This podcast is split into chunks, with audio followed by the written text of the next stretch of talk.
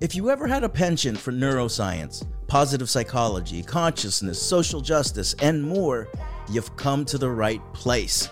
If you ever asked, there's got to be more to life than this, everything's all here, waiting on you on standby, and ready for you to take action. If you've ever hungered for something more, well, I've got a hot meal for you. My name is Mark Cordone, a do-gooder from the island of misfit toys who received his neuroscience, public health, human development, coaching, and positive psychology certifications from the Misfit State University and founded the Joy Revolution. Each episode, it's just you, me, and a Coke and a smile, baby, talking about living life all out and performing lights out through positive disruption, joyful non-compliance, and quantum sensibility. Welcome to the tiniest, littlest, itty-bittiest podcast in this multiverse. Welcome to Tiny Little Classes.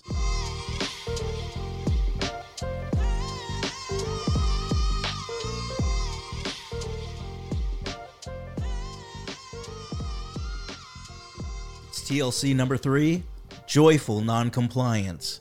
Now, I'd come a long way from picking up my dad's buktuk, a Filipino kind of banjo, kind of ukulele, as a teenager who was determined to play Peter Buck's mandolin hook in R E M's Losing My Religion. Do you remember that song?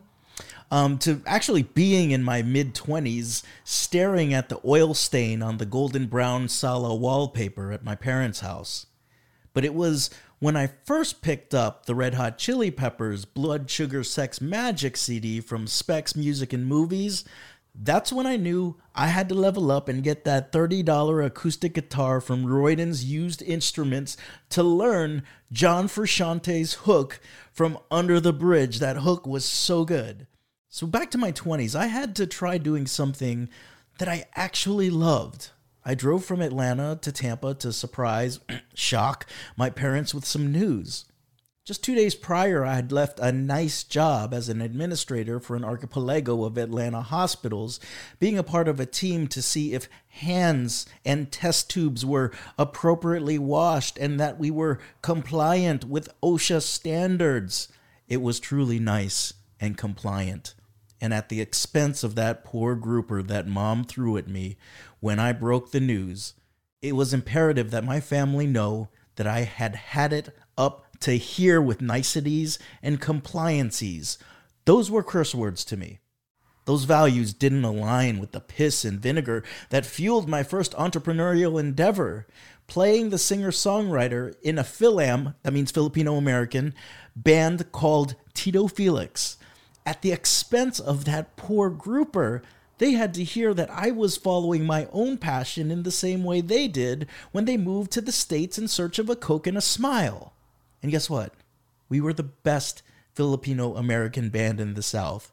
It wasn't a lie at the time, because we were the only Filipino-American emo punk band in the South at the time. We plastered that moniker um, so much that we actually got booked. We actually had to take a stab at being good at something. So our first performance was a packed showcase in Jacksonville filled with Fil-Ams who were into hip-hop, slam poetry, and import racing cars. I swear it was a bizarro world performance that mimicked the last scene in School of Rock, you know, where the kid band wins over the adult audience, except we didn't win anyone over. We were mercilessly heckled. And then seeing the replay, I agreed. We sucked. If we were to be the best Filipino-American band, we needed to show up as the best Filipino-American band in the South. It was an epic lesson in having skin in the game that would fuel multiple entrepreneurial endeavors. Our next gig was in the Battle of the Bands at the Tri-Delt sorority lodge at the University of North Florida. The announcer deviated from our scripted introduction and said, "And now for the next band, the cultural act of the night," to which I immediately replied, "You're about as cultural to me as we are to you, son." A collective, "Oh, shit," erupted from the crowd, both Filipino-American and not, as we stood up for ourselves. my almond eyes squinted in reverie through my Jon and Kate plus eight hairdo. We won second place that night.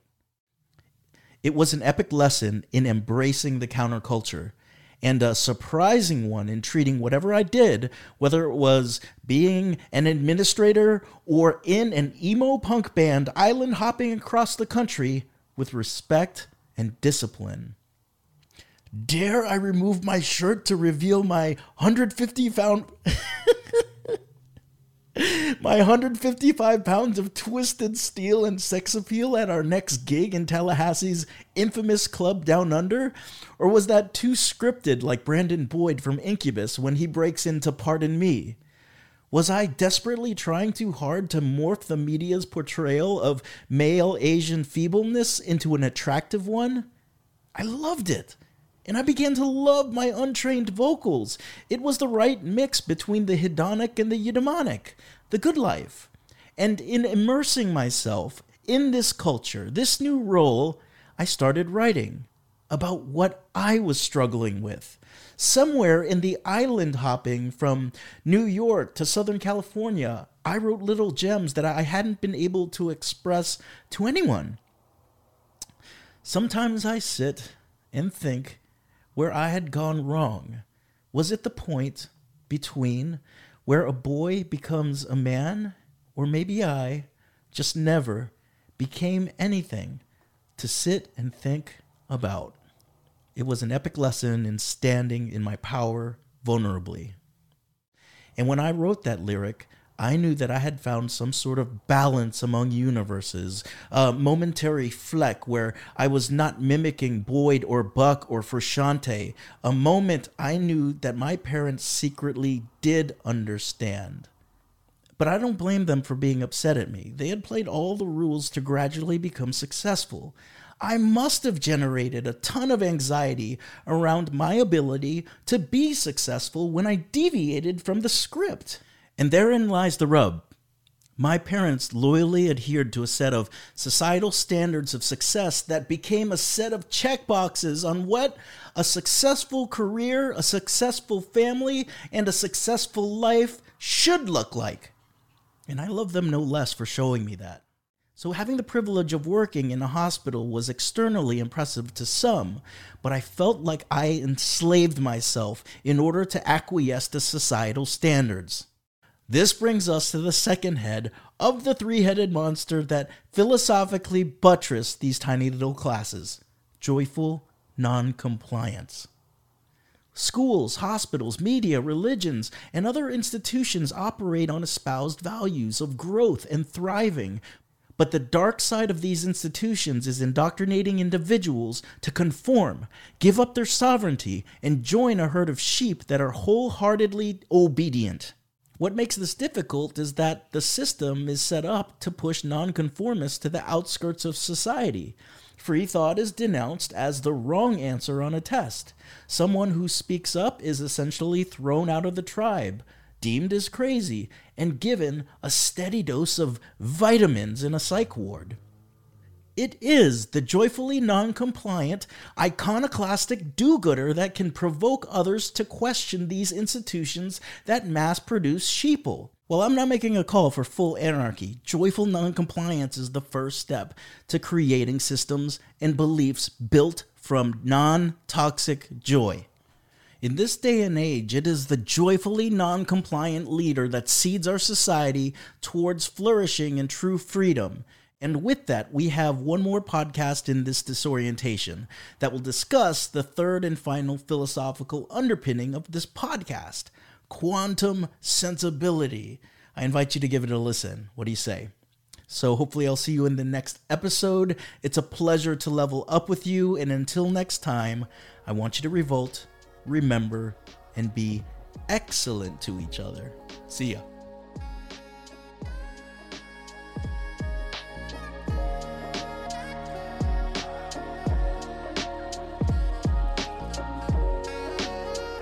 All right, I hope you enjoyed this tiny little class, and there's more good stuff coming your way.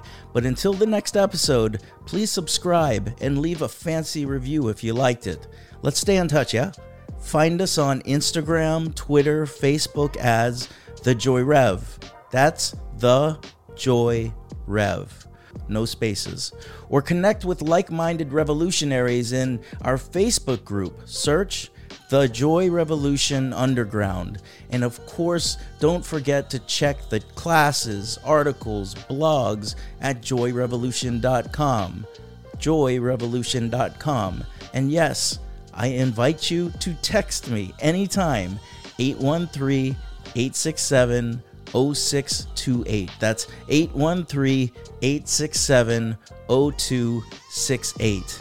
Now until then, what will you do to change history for the better? See ya.